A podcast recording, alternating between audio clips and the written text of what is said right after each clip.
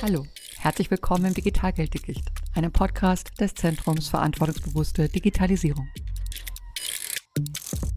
Das Digitalgelddickicht, ein Geflecht alter und neuer Technologien, von alten Institutionen und neuen Playern, in dem die Geld-, Wertspeicher- und Zahlungsformen nur so zu wuchern scheinen, ist für Laien und nicht mal nur die oft verworren und oft verwirrend.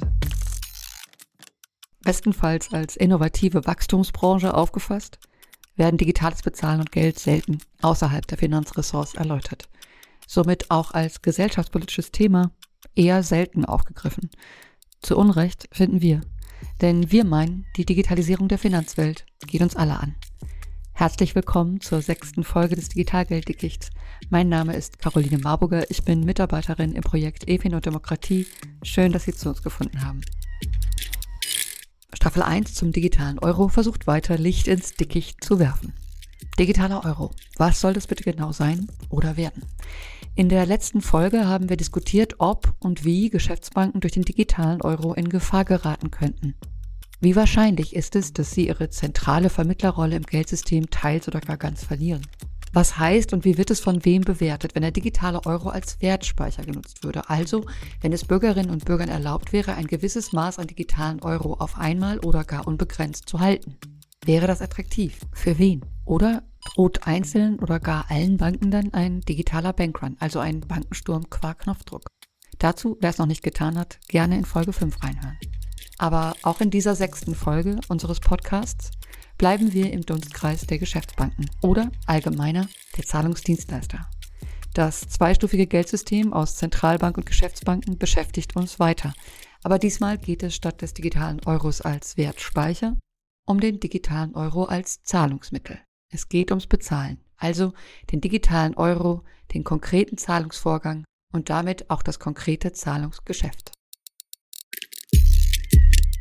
Damit kommen wir erstmal zurück auf ein gewisses Paradox beim täglichen Bezahlen, gerade dem Kontaktlosen, das ich auch an mir selber beobachtet habe und beobachte. Nur treibt es mich seit meiner Beschäftigung im Projekt EFIN und Demokratie auf neue Weise um. Und zwar, dass Geld so offensichtlich und alltäglich ist, dass wir zwar finanzielle Sorgen oder Pläne haben mögen, aber die Zahlen am Bildschirm oder auf dem Kontoauszug schlicht gegeben sind. Zahlungs- und Buchungsvorgänge klappen halt. Das ist Alltag, kaum einen weiteren Gedanken wert. Und während wir uns um unser Einkommen und über Inflation, das mehr oder weniger Geld haben, ganz selbstverständlich sorgen, kümmert uns der Zahlungsverkehr, die Mechanik und die Bewegung des Geldes wenig. Wir übersehen daher oft, dass Geld als physisches oder virtuelles Zahlungsmittel und die Zahlung mit diesem Geld aber zwei sehr unterschiedliche Dinge sind, so wie Zug und Zugfahrt oder Rad und Radfahrt. Und dass diese Fahrt, die Übertragung oder eben Beförderung des Geldes, einer Infrastruktur bedarf. Für uns Endnutzerinnen und Endnutzer läuft die Zahlung vergleichsweise schlicht ab. Bargeld wechselt die Hände, das war's. Bei uns bleibt, abgesehen vom Bargeld abheben, von der Zahlung nur hängen, kurzes Herauskramen, Geld aushändigen, einmal den Gegenüber kurz anschauen, lächeln, danke, erledigt. Und rein vom Erleben gerät das digitale Bezahlen auch immer einfacher. Ich ziehe meine Karte oder krame mein Handy aus der Tasche, selbst die Geheimnummer braucht es nur noch zuweilen. Also ans Gerät hinten, vorne, links oder rechts ranhalten, Häkchen abwarten, das war's. Im Netz melden sich Masken mit zumeist übersichtlichen Feldern. Zahlungsdaten sind hinterlegt. Ein Klick oder ein Tipp mit dem Zeigefinger, das war's. Weniger Zahlungsaufwand war wohl nie. Wir haben uns mal umgehört, ob oder was sich Menschen in Darmstadt beim bargeldlosen Zahlen für Gedanken darüber machen, was dabei im Hintergrund passiert. Eigentlich nicht. Ich denke, die Daten gehen in irgendeine Cloud und dann landen sie da, wo es wieder abgebucht und überwiesen werden soll. Ich glaube nicht so viel, wie ich vielleicht sollte. Es ist für mich auf jeden Fall erstmal sehr viel einfacher.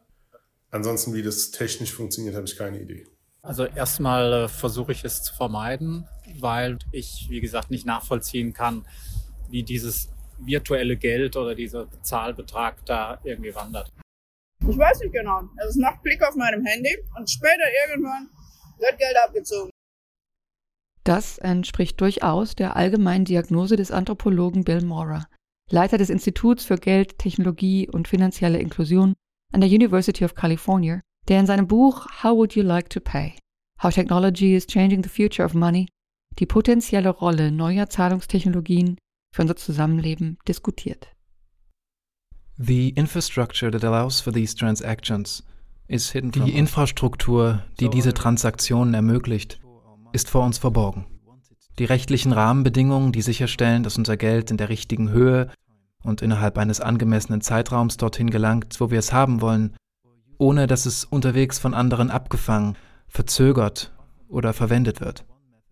Auch die Kosten, die bei der Verwendung einer bestimmten Zahlungsmethode anfallen, bleiben uns oft verborgen. In vielen Fällen trägt der Händler sie und gibt sie an die Verbraucher weiter. Wir neigen dazu, nicht darüber nachzudenken, wie auch immer wir uns entscheiden, wenn wir ohne Bargeld bezahlen. Es funktioniert einfach und wir glauben normalerweise, dass es sicher ist. Wir neigen auch dazu, nicht über die Art des Wertes an der Quelle dieser Transaktionen nachzudenken. Das heißt, unser Geld, wo es ist, wie es dorthin gekommen ist und was es tut, während wir es nicht benutzen. Dieses nicht groß Nachdenken über die komplexe digitale Maschinerie des bargeldlosen Zahlens ist also erstmal üblich. Das Vertrauen darauf, dass das schon alles klappt, ist wichtig und siehe Zahlungsalltag berechtigt. Aber Zahlungsinfrastrukturen sind, wie auch im Straßen-, Schienen- und Radverkehr, variabel, veränderbar und zuweilen veränderungsbedürftig, sie kosten was und wie sie gebaut und organisiert sind, hat gesellschaftliche Relevanz. Daher nehmen wir digitale Zahlungsinfrastrukturen heute etwas bewusster in den Blick. Wie funktionieren sie? Und wie würden Zahlungen mit digitalen Euro eigentlich abgewickelt? Wie bereiten Zahlungsdienstleister sich diesbezüglich auf eine mögliche Einführung vor? Und wie verändert es den Zahlungsverkehr und dessen Infrastrukturen in Europa, wenn in diesem bisher ausschließlich privaten Markt der Bezahldienste mit dem digitalen Euro eine öffentlich angetriebene Lösung vordringt? Erstmal zur technischen Seite. Auf welcher Infrastruktur sollen künftig Zahlungen mit dem digitalen Euro denn abgewickelt werden? Seit ich mich mit dem Thema beschäftige, scheinen da oft sehr unterschiedliche Einschätzungen im Raum zu stehen, gerade in Sachen Zahlungsinfrastruktur. So hatte beispielsweise Peter Bofinger, Wirtschaftsprofessor an der Universität Würzburg, mal sehr anschaulich moniert und kommentiert, der digitale Euro würde floppen, da er nun mal nur das Auto sei und nicht die Autobahn. Und solange Europa nicht auch die Autobahn baue, also das für den Zahlungsverkehr notwendige Zahlungssystem geschaffen und europäisiert würde, werde der digitale Euro wirkungs- und sinnlos sein. Ich habe auch über diese Frage, also Auto oder Autobahn, mit Manuel Klein gesprochen. Er ist Produktmanager für Blockchain-Lösungen und digitale Währungen in der Unternehmensbank der Deutschen Bank und analysiert in dieser Funktion auch die möglichen Auswirkungen eines digitalen Euro. Herr Klein, in einem Artikel für die FAZ mit dem Titel »Der digitale Euro ist mehr als digitales Geld« unterstreichen Sie und Alexander Bechtel, dass es bei diesem digitalen Zentralbankgeld letztlich um die Entwicklung einer Zahlungsinfrastruktur geht. Warum wird das Ihres Erachtens selten so klar benannt? Also ich glaube, die Debatte, die hat erst so richtig begonnen, muss man sagen. Was die EZB anfangs zumindest auch immer wieder beteuert hat, ist, dass der digitale Euro, und das wurde wirklich so genannt, Raw Material sei, also Rohmaterial, mit dem dann die Banken arbeiten können und auch irgendwie einbinden können in vielleicht auch bestehende Zahlungssysteme. Und über diese 2 Jahre der Investigationsphase hat sich, und ich meine, das ist natürlich ganz klar und verständlich, dadurch, dass man ein Produkt entwickelt und auch eine Vision entwickelt, wie ein digitaler Euro aussieht, natürlich haben sich da Designkriterien, Prinzipien verändert. Und ich glaube, das ist einer der stärksten Veränderungen in diesen 2 Jahren. Also ich will es jetzt nicht beteuern, aber ich denke mal so in dem ersten oder zweiten Zwischenbericht wird bestimmt auch von dem Rohmaterial gesprochen, mehr für das Rohmaterial, was zum Beispiel in bestehende Zahlungssysteme und Payment Schemes eingebaut werden kann. Und so war also die Entwicklung. Und das ist aber meines Erachtens noch gar nicht überall so klar, aber es wird immer stärker und deutlicher geäußert. Also ich erinnere mich jetzt an ein Video, das habe ich letzte Woche gesehen, das war eine hervorragende Runde bei der schwedischen Zentralbank. Die hatte Experten eingeladen und da war auch ein Experte von der FED aus Amerika da und das war sein allererstes Statement. Also wirklich das allererste Statement, was er unbedingt rausbringen wollte. Ich glaube, die Zentralbanken, die sich mit CBDC, also CBDC, Central Bank Digital Currencies beschäftigen, die vertauschen immer noch ein Zahlungsmittel mit einem Zahlungssystem. Das ist eigentlich das, worüber alle sprechen und auch alle im Kopf haben. Das der digitale Euro Zahlungsmittel sein soll und dass es darum geht, dass Endnutzer eine Verbindlichkeit der Zentralbank bekommen sollen. Aber letzten Endes, um diese Verbindlichkeit der Zentralbank auch nutzen zu können, braucht es natürlich in der digitalen Form auch ein Zahlungssystem. Und das muss kompetitiv sein, weil sonst nutzt es keiner. Die EZB schreibt in ihrem Bericht aus dem Oktober 2023 zur damals abgeschlossenen Investigationsphase: A digital Euro can strengthen Europe's resilience in at least Ein digitaler Euro kann die Widerstandsfähigkeit Europas auf mindestens 3 Arten stärken. Erstens würde er dafür sorgen, dass es zusätzlich zu den europäischen privaten Zahlungslösungen, die bisher national geblieben sind, eine Zahlungslösung für den Euroraum unter europäischer Führung gäbe. Dies würde die strategische Autonomie des gesamten europäischen Zahlungsökosystems unterstützen. Zweitens wäre ein digitaler Euro in der Lage, sich auf seine eigene Infrastruktur zu stützen. Dies würde die allgemeine Widerstandsfähigkeit des europäischen elektronischen Zahlungssystems im Fall von Cyberangriffen und technischen Störungen erhöhen. Drittens würde ein digitaler Euro auch eine paneuropäische Plattform bieten, auf der die europäischen Zahlungsdienstleister Dienstleistungen mit europaweiter Reichweite für ihre Kunden aufbauen könnten. Dies würde die Effizienz des Zahlungsverkehrssystems steigern, die Kosten senken und die Innovation fördern. Das klingt ja erstmal vielversprechend, geradezu als eine Chance für Banken. Als bekämen sie die Autobahn zum Auto digitaler Euro gleich mitgeliefert und könnten die darüber hinaus frei und eigenständig befahren, für den Transport der hauseigenen Güter nutzen oder nach Gusto und Vermögen ganz neue Gefährte entwickeln. Aber ich erinnere mich an eine Aussage des Chefvolkswirts des Bundesverbandes der Volks- und Raiffeisenbanken, Dr. Andreas Bley, vom März 2023 aus der letzten Folge.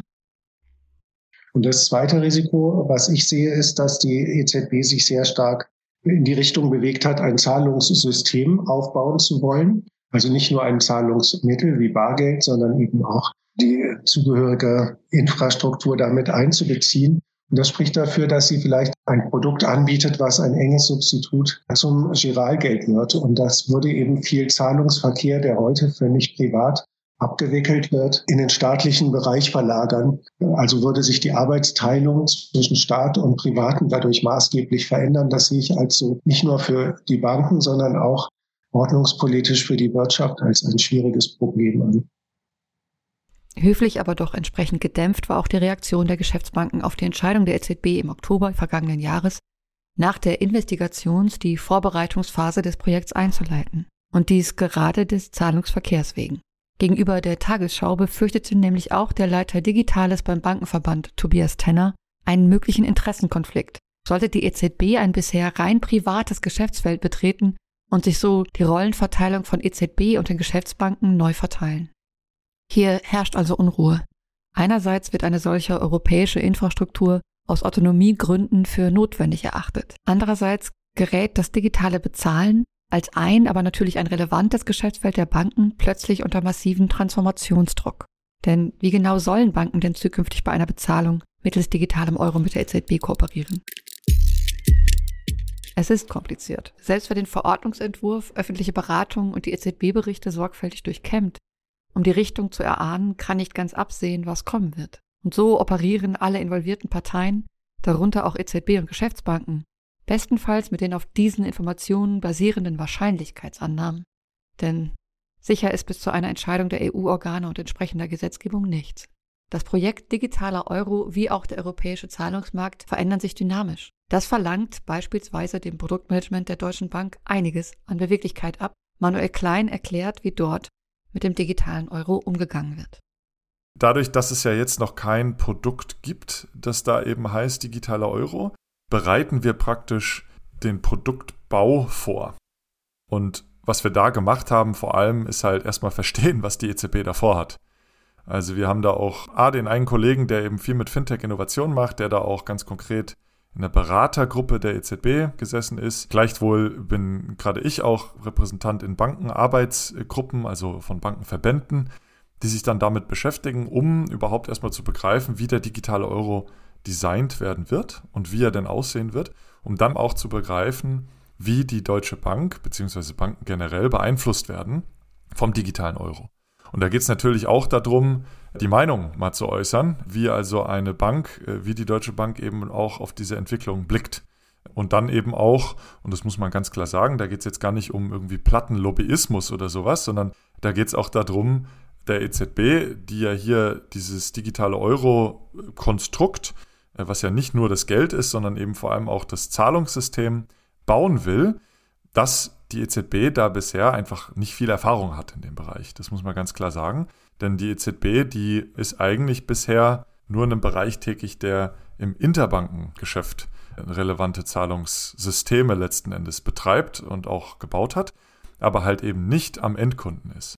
Und er ergänzt dazu, was in seinem Haus bereits vorbereitet wird, sowie was er in Sachen digitaler Euro erwartet. Dadurch, dass es jetzt ja noch kein Produkt gibt, was gebaut wird, beziehungsweise was schon gebaut ist, was dann weiterentwickelt werden muss, das wären so die klassischen Rollen von Produktmanagern, sind wir halt noch so in der strategischen Phase, die aber jetzt langsam dann sicherlich in den nächsten Monaten und auch über das nächste Jahr hinweg immer Produktdesign und Produkterstellung spezifischer wird, weil die Banken ja hier eine sehr, sehr große Rolle einnehmen im digitalen Euro, letzten Endes der Intermediär zwischen dem Endkunden der EZB sind. Das heißt, Banken wie die Deutsche Bank sind fundamental wichtig in diesem digitalen Euro-Ökosystem und müssen dann entsprechend auch sehr viel bauen, um das Ganze wirklich Realität werden zu lassen. Für Geschäftsbanken ist viel zu tun. Aber ein Brett ist es eben auch für die EZB. Manuel Klein? Aber was das bedeutet, das fängt auch, glaube ich, jetzt erst so richtig an und hat auch in den letzten Monaten auch bei der EZB, glaube ich, richtig begonnen zu wirken, was sie sich da vorgenommen haben. Also das ist wirklich eine Mammutaufgabe, sowas auf die Beine zu stellen, aus dem Boden zu stampfen. Insbesondere, wenn eine Institution da bisher einfach überhaupt keine Erfahrung hat. Also das muss man einfach so sagen, weil woher soll sie auch kommen? Ja? Liegt natürlich in der Natur der Sache. Die EZB hatte de facto gar keinen Kontakt zum Endnutzer. Noch nie gehabt. Und jetzt muss sie plötzlich damit auseinandersetzen, was es bedeutet, ein Dispute Management zu bauen. Also Dispute Management bedeutet, wenn sich der Verkäufer und Käufer nicht einigen können, was der Geschäftsvorfall ist. Zum Beispiel, ich bestelle was im Internet und die Ware kommt nicht an und ich beschwere mich, ich mache jetzt mal ein Beispiel bei Zalando oder eBay oder Amazon, hey, ich habe die Ware nicht bekommen, aber Zalando, eBay oder Amazon sagt, doch, ich habe die Ware versandt, hier ist der Beweis, ich habe es in die Post gegeben und dann kann man sich nicht einigen. Ja? Da treten dann Dispute-Management-Systeme von Zahlungssystemen in Kraft. Da kommt PayPal zum Beispiel ins Spiel, da kommen Kreditkartenunternehmen ins Spiel, da muss dann auch die EZB ins Spiel kommen. Weil sie kann keine Bezahlmethode ohne Dispute Management haben. Das würde am Markt einfach nicht angenommen werden. Refunds zum Beispiel auch, ja, wenn man was zurückschickt, dass dann das Geld auch wieder über denselben Weg zurückkommt. Das muss alles gebaut werden. Ganz wichtig noch, was ich vergessen habe, Fraud Management. Das wird das Allerkomplexeste. Ja, also Fraud Management bedeutet, Betrüger irgendwie zu erkennen, die damit also wirklich betrügerische Transaktionen abwickeln wollen oder Zahlungen tätigen wollen. Da hat Mastercard und Visa, die haben da 30, 40 Jahre Erfahrung. Und die haben da ein ausgeklügeltes System, was hochentwickelt ist. Auch PayPal. Die beschäftigen da richtig gute Wissenschaftler und IT-Ressourcen und setzen AI ein, um da Fraud irgendwie aufzudecken. All das muss die EZB jetzt bauen. Und daher glaube ich auch, dass das durchaus auch noch ein bisschen dauern wird, bis der digitale Euro wirklich rauskommen wird. Ja. Können muss die EZB das übrigens nicht insofern, als dass sie selber dieses Management übernehmen würde. Konten für Privatkunden wird sie nicht führen. Entsprechende Aufgaben werden letztlich an andere Zahlungsdienstleister delegiert. Aber fraglos muss das Dispute Management, also das Beschwerde, wie auch das Fraud, also das Betrugsmanagement, beim Projekt und Bau eines digitalen Euro mitgedacht werden. Und im sogenannten Rulebook zum digitalen Euro, also dem Regelwerk, werden seitens der EZB dann die Standards und Regeln festgesetzt werden, nach denen die Finanzdienstleister wiederum zu arbeiten haben. Die EZB wird Intermediären zudem wohl auch technische Funktionalitäten und Unterstützung auf Systemebene zur Verfügung stellen. So schreibt die EZB im Bericht von Oktober zum Beispiel bezüglich der Geldwäscheprüfung. The Euro System would provide, das Eurosystem würde den Zahlungsdienstleistern als Teil der Backend-Infrastruktur die erforderlichen Unterstützungsdienste zur Verfügung stellen. Und die Erstellung und Operation eines Fraud-Managements, das in etwa so verfasst scheint, wurde entsprechend auch im Januar 2024 konkret so ausgeschrieben, nämlich als wesentlichen Bestandteil der digitalen Euro-Service-Plattform, DESP. Das Fraud-Management muss auf der Ebene des digitalen Eurosystems eingerichtet werden, um Zahlungsdienstleister bei der Erkennung betrügerischer Transaktionen zu unterstützen, indem sie den individuellen Blick der Zahlungsdienstleister auf das Betrugsrisiko anreichert mit Erkenntnissen über Muster und Anomalien aus der Perspektive einer zentralen Infrastruktur. Die Zahlungsdienstleister verwenden also weiterhin ihr Fraud-Management, sollen aber für den digitalen Euro mit Unterstützung und Ergänzungen durch die EZB versehen werden. Unklar? Beim Dispute-Management sind noch mehr Fragen offen. Aber gibt uns das Anlass zur Kritik oder ist das schlicht alles, was man zu diesem Zeitpunkt erwarten kann?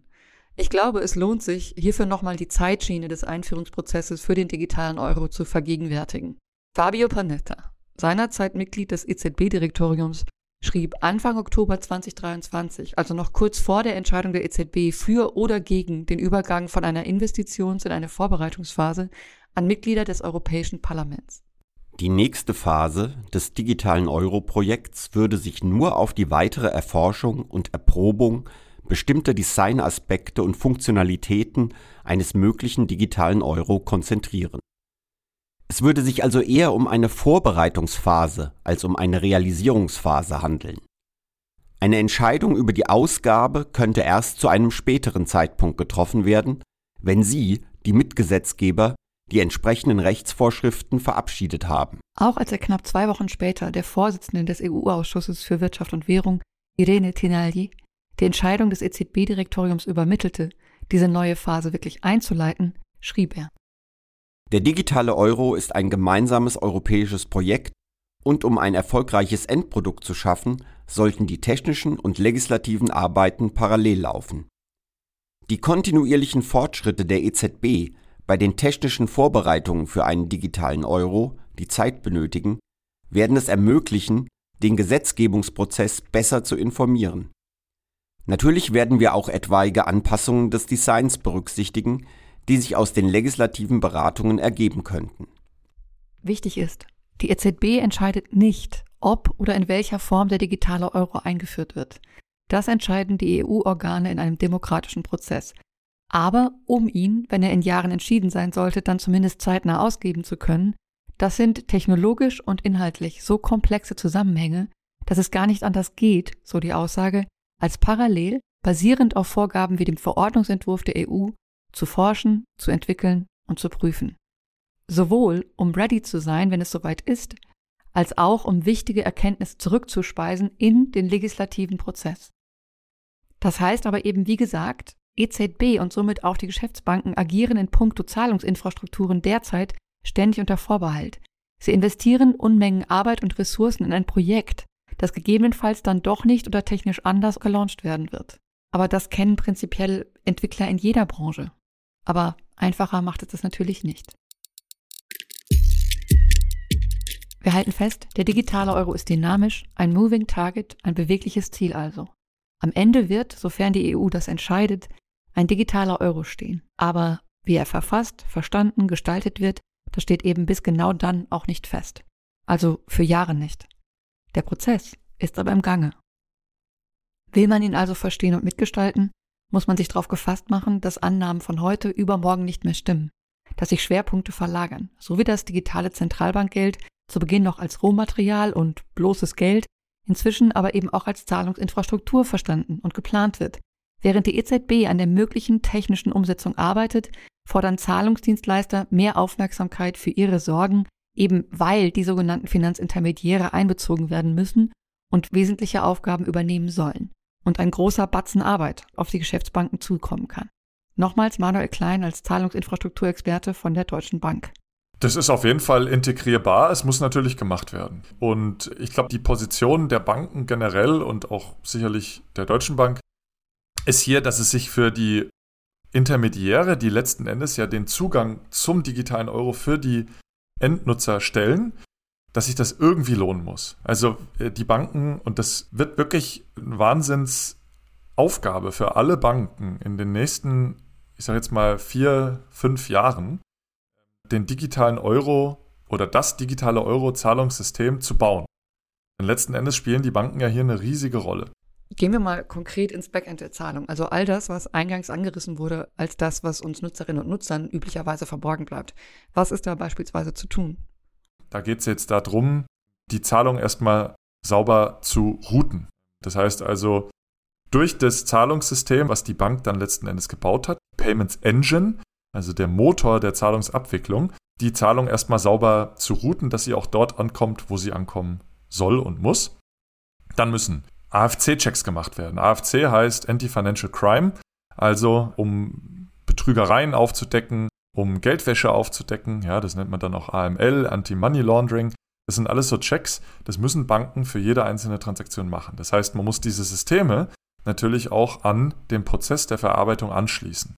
Und dann gibt es noch viele unterschiedliche Bereiche, die letzten Endes alle verbunden werden müssen mit diesem Zahlungsprozess. Unter anderem dann sogar auch Systeme, die von der EZB gestellt werden, wie dann zum Beispiel so ein Proxy-Lookup, wo man dann eine Mobilfunknummer oder eine E-Mail-Adresse eingeben kann, so wie man es von PayPal kennt. Ein Proxy-Lookup bedeutet, dass Sie und Ihre Gegenüber bei einem Zahlungsdienstleister Ihre Zahlungsdaten hinterlegt haben und beide nun durch bloße Eingabe einer E-Mail-Adresse oder Mobilnummer Personen innerhalb des Systems finden und unkompliziert Geld überweisen können, ohne jede Kenntnis oder Eingabe anderer Daten als eben von Adresse oder Nummer. Einige kennen es vielleicht von Privatkäufen via eBay, ich vom Urlaub mit Freundinnen und dem gleichmäßigen Umverteilen unserer gemeinsamen Kosten. Die soll aber dann von der EZB gestellt werden, nach aktuellem Erkenntnisstand. Und das muss alles irgendwie zusammengeschustert werden, sodass dann also der bankinterne Prozess all das abwickelt, was man A machen muss, aber auch B, was die EZB gerne haben würde, was man dann noch macht. So, dann hat man die Zahlung prozessiert.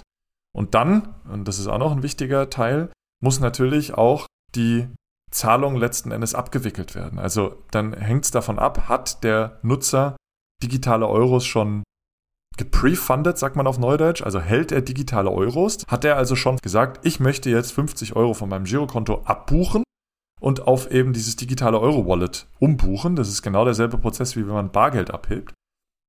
Wenn man das schon gemacht hat, dann kann man sagen, naja gut, dann nutze ich jetzt eben auch diese Einheiten, die da in dieser Wallet liegen.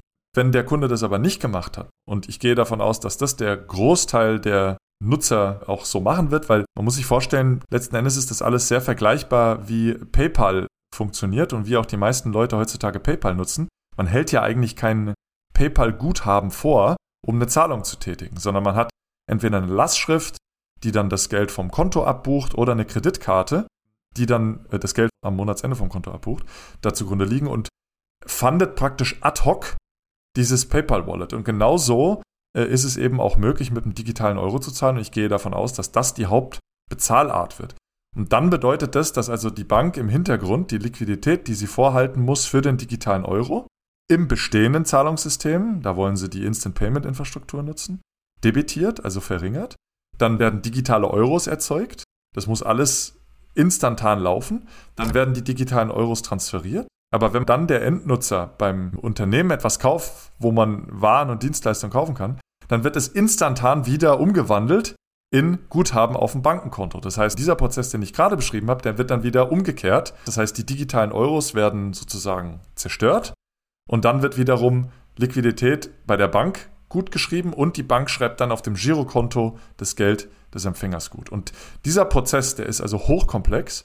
Das muss alles gebaut werden. Und es darf ja nicht scheitern. Also es muss atomar, wie man das nennt, geschehen. Entweder es klappt oder es klappt nicht. Und nichts dazwischen. Und das ist also ein wirklich komplexer Ablauf, insbesondere wenn dann noch ein komplett neues Zahlungssystem gebaut wird von der EZB, was möglicherweise ganz anders funktioniert, als wir es heute kennen, weil halt keine Konten genutzt werden, sondern dann solche Token. Manuel Klein bezieht sich hier mit Token statt Konten auf eine mögliche Gestaltung des digitalen Euro, der zumindest durch die Tests eines entsprechenden Prototypen durch die EZB in 2022-23 nahegelegt wird. Und zwar, dass Zahlungen in digitalen Euro gar nicht kontenbasiert erfolgen, wie wir uns das meist vorstellen und kennen, sondern eben tokenbasiert. Ich habe schon an anderer Stelle anklingen lassen, dass ich mit der gehäuften, unterdefinierten Verwendung des so abstrakten wie schwammigen Begriffs Token auf Kriegsfuß stehe. Erst recht, weil sich dahinter oft spannende Konzepte verbergen. Aber für den Moment und dieses spezifische Konzept verlinke ich für Interessierte in den Shownotes eine Folge des Podcasts Bitcoin, Fiat und Rock'n'Roll, den Manuel Klein co-hostet, und in der er das UTXO-Modell, das hier mit tokenbasierten Zahlungen gemeint ist, näher erklärt. Manuel Klein weiter. Und das sind alles Ausgaben, die die Banken haben und die müssen sie ausgeben. Diese Investitionen müssen getätigt werden und unsere Position ist dann halt, wir sind letzten Endes der Intermediär, der den Zugang zum Endkunden stellt.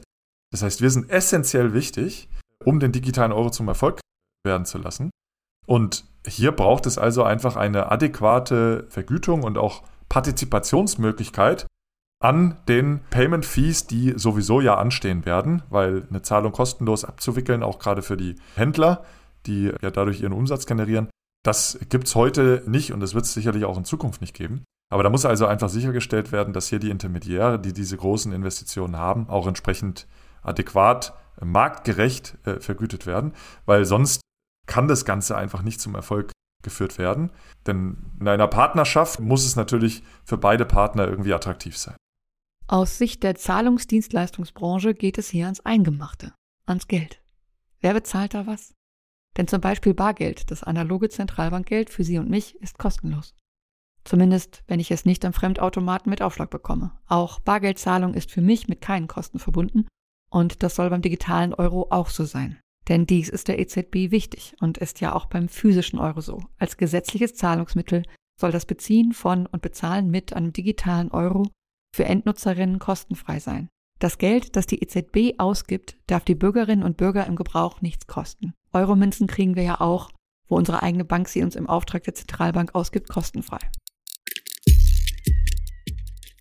Gemäß Gesetzesvorschlag werden Händler den digitalen Euro als gesetzliches Zahlungsmittel annehmen müssen.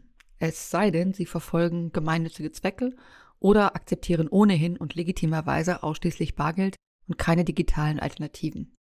Aber den digitalen Euro sollen Händler EZB-seitig auch kostenlos erhalten. Das heißt, dass es den dafür zuständigen Zahlungsdienstleistern nicht erlaubt sein wird, von Händlern Gebühren für das bloße Aufladen und Auszahlen des digitalen Euro zu verlangen. Aber sogenannte Händlerentgelte beim Zahlen mit digitalen Euro sind zulässig. Wenn ich also für meinen Kaffee in digitalen Euro zahle, dann darf meine Bank dem Händler analog zu anderen digitalen Zahlungsmitteln ein Entgelt berechnen. Siehe das existierende digitale Bezahlgeschäft.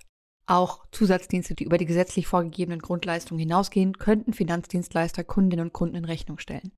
Die Höhe solcher Entgelte müsse allerdings verhältnismäßig sein, so der Entwurf, und darf den Preis vergleichbarer digitaler Bezahlangebote, wie also Apple Pay oder Kartenzahlung, nicht überschreiten. Gebühren dürfen also gemäß Gesetzesvorschlag sowohl zwischen Zahlungsdienstleistern als auch bei Händlern erhoben werden, aber stets versehen mit einer Obergrenze. Die Lektüre des Entwurfs macht deutlich, Zahlungsdienstleistern wird der Ausgleich der, Zitat, entstandenen einschlägigen Kosten einschließlich einer angemessenen Gewinnspanne, Zitat Ende, zugestanden. Gleichzeitig werden an vielen Stellen, wo Gebühren und Entgelte erhoben werden könnten, die zum Nachteil eines gesetzlichen Zahlungsmittels oder des Nutzwertes für Bürgerinnen und Bürger steht, klar gedeckelt. Ein lockeres Gewinngeschäft wird der digitale Euro für Finanzdienstleister nicht sein. Allerdings ist gleichzeitig jüngst auch ein White Paper einer prominenten Unternehmensberatung zum digitalen Euro erschienen, das sich spezifisch an Geschäftsbanken richtet und die für sie relevanten Informationen zusammenstellt. Es rät ihnen, am besten heute eine ganzheitliche Zahlungsverkehrsstrategie aufzusetzen, Potenzial und Risiko zu evaluieren, um von den künftigen Transformationen zu profitieren, die der digitale Euro bringt. Das lässt zweierlei erahnen. Die Berater gehen von Transformationsdruck und Beratungsbedarf bei den Geschäftsbanken aus. Sie spekulieren aber wohl auch auf einen greifbaren Beratungseffekt. Demzufolge der digitale Euro für Geschäftsbanken gegebenenfalls doch zu einer gewinnbringenden Sache geraten könnte. So sei der digitale Euro beispielsweise eine Chance, die Rolle eigener Apps neu zu definieren oder innovative Mehrwertdienstleistungen anzubieten. So ja auch das Versprechen der EZB im Bericht aus dem Oktober. Zahlungsdienstleister hätten die Möglichkeit, die digitale Euro-Infrastruktur zu nutzen, um innovative Finanzprodukte und Dienstleistungen mit europaweiter Reichweite für ihre Kunden zu entwickeln, ihr Marktangebot zu erweitern und in der sich entwickelnden digitalen Landschaft wettbewerbsfähig zu bleiben. Gleichzeitig wird es nicht jeder Bank möglich sein, die aber dann trotzdem die sinnvolle Integration des digitalen Euro und die Erfüllung der Minimalanforderungen gewährleisten muss. Für die soll besagte, Zitat, angemessene Gewinnspanne, Zitat Ende, gewährleistet werden. In Folge 2 zum digitalen Bezahlen hatten wir bereits die ausschließlich digitale private Bezahllandschaft kartiert und insbesondere die Großkonkurrenz durch Zahlungsdienstleister wie die US-amerikanischen Big Player Mastercard und PayPal in den Blick genommen. Die Schwächung europäischer Zahlungsdienstleister im globalen Wettbewerb Ist also definitiv nicht das Ziel eines digitalen Euro. Kann es nicht sein. Aber die Sensibilisierung für die gesellschaftliche und geopolitische Bedeutung von Zahlungsinfrastrukturen ist mit ein Grund dafür, dass die EZB recht weit in diesen bisher privaten Markt hineingeht. Hierzu Barbara Brandl, Professorin für Wirtschaftssoziologie an der Goethe-Universität Frankfurt. Wie mache ich überhaupt Gewinn im Zahlungsverkehr? Traditionell hat kein Akteur, kein Unternehmen große Gewinne im Zahlungsverkehr gemacht. Das ändert sich dadurch, dass es Unternehmen gelang, den Akt der Zahlung zu transformieren, zu verändern. Insbesondere an zwei verschiedenen Stellen wurde hier gedreht. Der erste und traditionell wichtigere Weg ist die Verknüpfung von Zahlungen mit Kredit. Also wenn ich mit Kreditkarte zahle, weiß ich überhaupt gar nicht, ob ich jetzt zahle oder einen Kredit aufnehme. Und es wurde zum ersten Mal durch die Kreditkarten in den Vereinigten Staaten in den 1960er, 70er Jahren möglich. Allerdings ist der Kreditkartenkredit mit besonders hohen Zinssätzen verbunden. Und das zeigen ganz stark neuere Studien, aber auch die Soziologie des Kredits seit 1-2 Jahrzehnten, dass besonders Kreditkartenschulden stark mit Dynamiken der sozialen Ungleichheit verknüpft sind, weil eben Leute mit schlechten Bonitäten dann auch noch schlechte Kredite kriegen und so immer weiter in die Schuldenfalle kommen. Der zweite Weg, Geld im Zahlungsverkehr zu verdienen, ist die Extraktion von Daten. Und während den ersten Weg, also durch Verknüpfung mit Krediten, eher die traditionellen Akteure in dem Bereich eben die Kreditkartenfirmen gegangen sind, ist der zweite Weg, die Extraktion von Daten, wird stärker beschritten durch Fintechs, natürlich auch durch die großen Tech-Unternehmen, vor allem auch Fintechs in Asien, die stark mit Social Media verknüpft sind.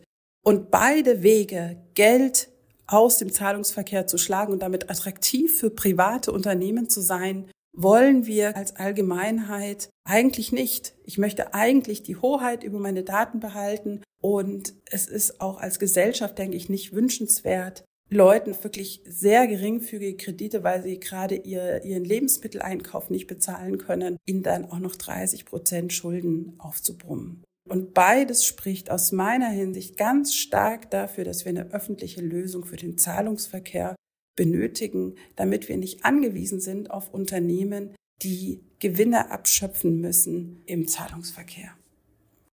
Als einen weiteren Auslöser für den digitalen Euro hatten wir in Folge 2 zudem das Scheitern einer Initiative privater Zahlungsdienstleister der European Payments Initiative, kurz EPI, genannt. Politisch mit Wohlwollen gesehen, von EU und EZB, mehreren europäischen Regierungen und Zentralbanken unterstützt, war Juli 2020 ein Zusammenschluss aus 16, in 2021 schließlich über 30 europäischen Geschäftsbanken, Kreditinstituten und Zahlungsabwicklern aus anfänglich Frankreich, Deutschland, Spanien, Belgien und den Niederlanden, später auch Finnland und Polen, mit der Ambition angetreten, den zerstückelten europäischen Zahlungsmarkt mehr zu integrieren und Mastercard, Visa und PayPal Paroli zu bieten. Aber spätestens Anfang 2022 war klar, dieses Projekt war passé. Mehr als die Hälfte der bis dahin Beteiligten war abgesprungen. Politisches Fazit?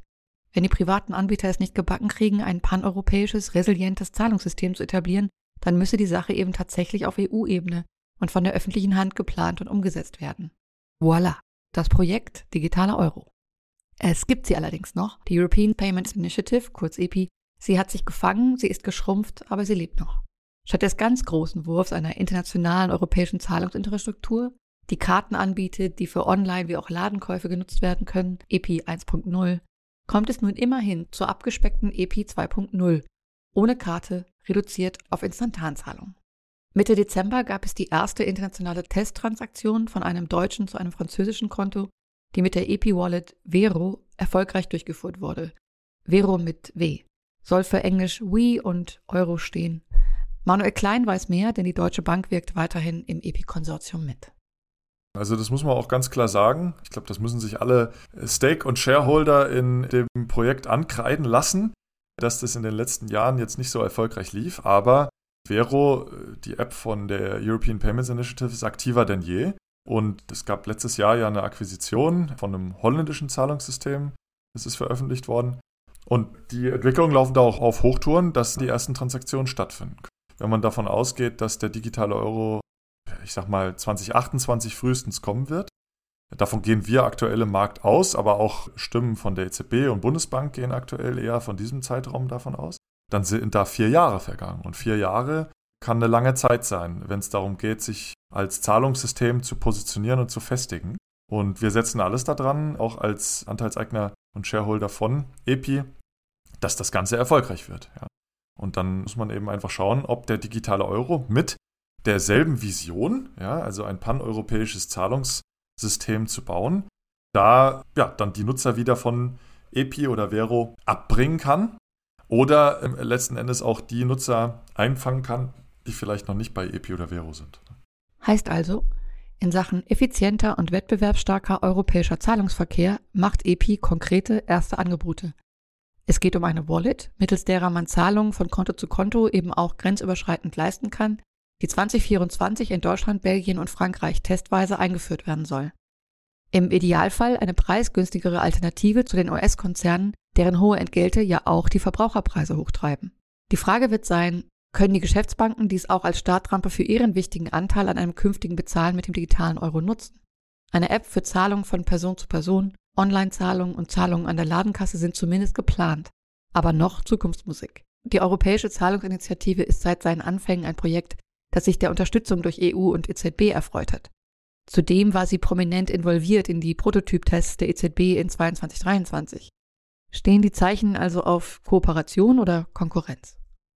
Man versucht da auch eine, Kooperation irgendwie zu strukturieren. Insofern, als dass man halt überlegt, wie kann ein EPI-Wallet letzten Endes auch genutzt werden, um den digitalen Euro abzuwickeln. Allerdings sind es trotzdem dann möglicherweise, davon gehen wir aus, 2 unterschiedliche Infrastrukturen und ja, Rails, wie man es dann auf Neudeutsch sagt, oder Backends, ja. Denn EPI setzt letztlich auf die Instant-Payment-Infrastruktur aus dem SEPA-Zahlungssystem, SEPA Instant Credit, die kann man ja auch heute schon nutzen, immer dann, wenn man eine Instant Payment durchführt, also eine instantane Zahlung. Und der digitale Euro, da ist es eben noch nicht ganz klar, ob sie letzten Endes auch die bestehende Infrastruktur nutzen. Da gibt es Stimmen in der Industrie, die das ganz klar fordern, insbesondere auch in der Art und Weise, wie der digitale Euro nicht macht, wo allen Anschein nach, dadurch, dass man das ja auch ad hoc fanden kann und gar keinen digitalen Euro letztlich halten muss, um Zahlungen im digitalen Euro tätigen zu können.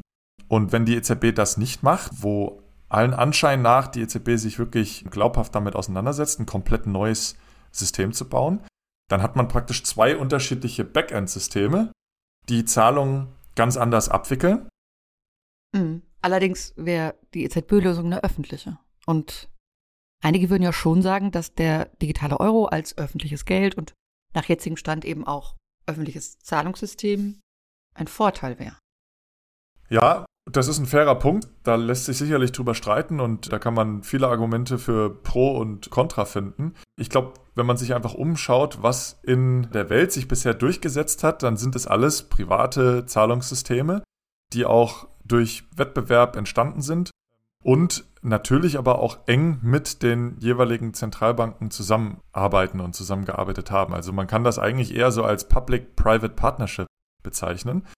Denn wenn wir jetzt da mal drüber nachdenken, was im SEPA-Raum entstanden ist, das ist eine sehr enge Kooperation gewesen. Das war 2014. Ja, also 2014 haben wir auch die IBANs bekommen. Da wurden ja die Kontonummern ausgetauscht. Man hat eine IBAN bekommen. Das wurde eingeführt und man hat da sehr eng zusammengearbeitet. Ja, und da gibt es ja ein Clearing-System, was auch von den Zentralbanken teilweise betrieben wird. In Deutschland ist das so. Also der SEPA-Clearer wird von der Bundesbank betrieben. Ja, also Kunde von Bank A überweist was zu Bank B, aber der Kunde von Bank B überweist ja auch was zur Bank A. Und das kann ja dann verrechnet werden, das nennt man dann ein Clearing-System und das wird eben auch von der Bundesbank betrieben. Ja, also da gab es eine enge Zusammenarbeit, was auch zu einem großen Erfolg geführt hat. Ja. Und da lässt sich sicherlich drüber streiten, ob es eine öffentliche Zahlungsinfrastruktur jetzt unbedingt braucht. Stimmt. SEPA, Single European Payments Area, wurde von 2008 bis 2014 von öffentlicher Hand und Privatunternehmen gemeinsam realisiert. Bedarf wurde aber konkret seitens der EU formuliert und die EZB spielte eine Schlüsselrolle bei der Förderung und Koordination der SEPA-Initiative. Parallelen sehe ich bei dem Beispiel eher zum digitalen Euro als zu EPI.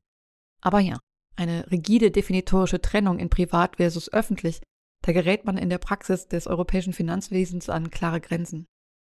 Die EZB bringt natürlich das Argument, ja, EPI, ihr seht, ihr habt das vorgehabt, ihr wolltet eine paneuropäische Zahlungsinfrastruktur bauen, habt ihr bisher nicht geschafft. Ich sage jetzt, naja gut, wir sind weiterhin dran und es wird ja jetzt weitergehen. Und die EZB hat das aber dann zum Grund genommen und hat gesagt, na gut, dann machen wir es halt. In letzter Konsequenz stellt sich natürlich schon die Frage, wenn der oder einer der ursprünglichen Auslöser, sagen wir, wegfällt, können wir den digitalen Euro dann gleich wieder lassen? Oder was spricht für die private Lösung?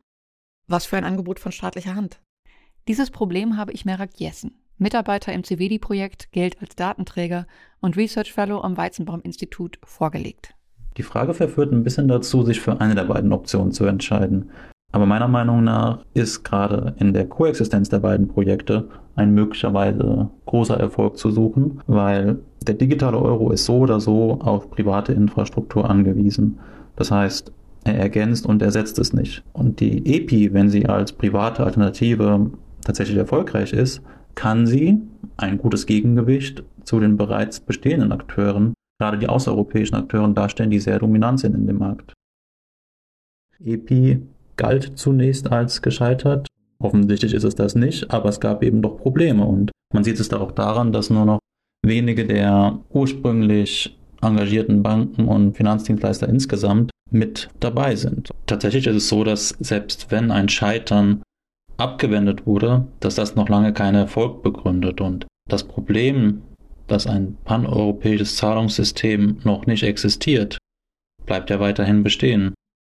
Denn EPI hat natürlich Ambitionen darüber hinaus, aber Belgien, Frankreich, Deutschland und selbst die sonst noch assoziierten Partner in den Niederlanden und Italien machen Wero derzeit noch zu einem regionalen Unterfangen in der EU. Von ganz Europa oder einer paneuropäischen Finanzdienstleisterinitiative kann noch nicht die Rede sein. Und deswegen ist ein digitaler Euro, der den Anspruch hat, mit den demokratisch gewählten Institutionen einen Euro für die Bürgerinnen und Bürger zu schaffen, ein besonderer Mehrwert. Fragestellungen wie Datenschutz und so weiter und so fort werden ja gesellschaftlich demokratisch verhandelt, was bei einer EPI nicht der Fall ist, weil hier handelt es sich eben um ein privatwirtschaftliches Zahlungssystem, was auch entsprechenden Logiken folgt. Und darin ist nach wie vor der digitale Euro, wenn wir über einen bürgerinnennahen Euro nachdenken, das Maß aller Dinge. Aber letztlich keine Konkurrenz, sondern Ergänzung? Ich bin hoffnungsvoll, dass das Zusammenspiel von dem digitalen Euro und EPI und damit Wero, der neuerlich erschienenen Wallet, ein möglicher Erfolg sein kann. Wir halten fest. Der digitale Euro wird nicht bloß als digitales Geld konzipiert, sondern strebt eine eigene Zahlungsinfrastruktur an. Auf Geschäftsbanken kommt angesichts ihrer Rolle als Dienstleister, die eben auch den digitalen Euro anbieten und vertreiben sollen, ordentliche Entwicklungs- und Anpassungsarbeit zu. Mit Chancen und Hürden.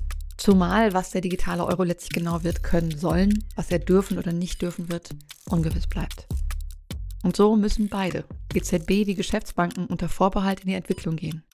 Wo Gewinnmargen gedeckelt, wo aber den Geschäftsbanken auch Gewinnoptionen eröffnet werden, das wird noch zu bestimmen sein.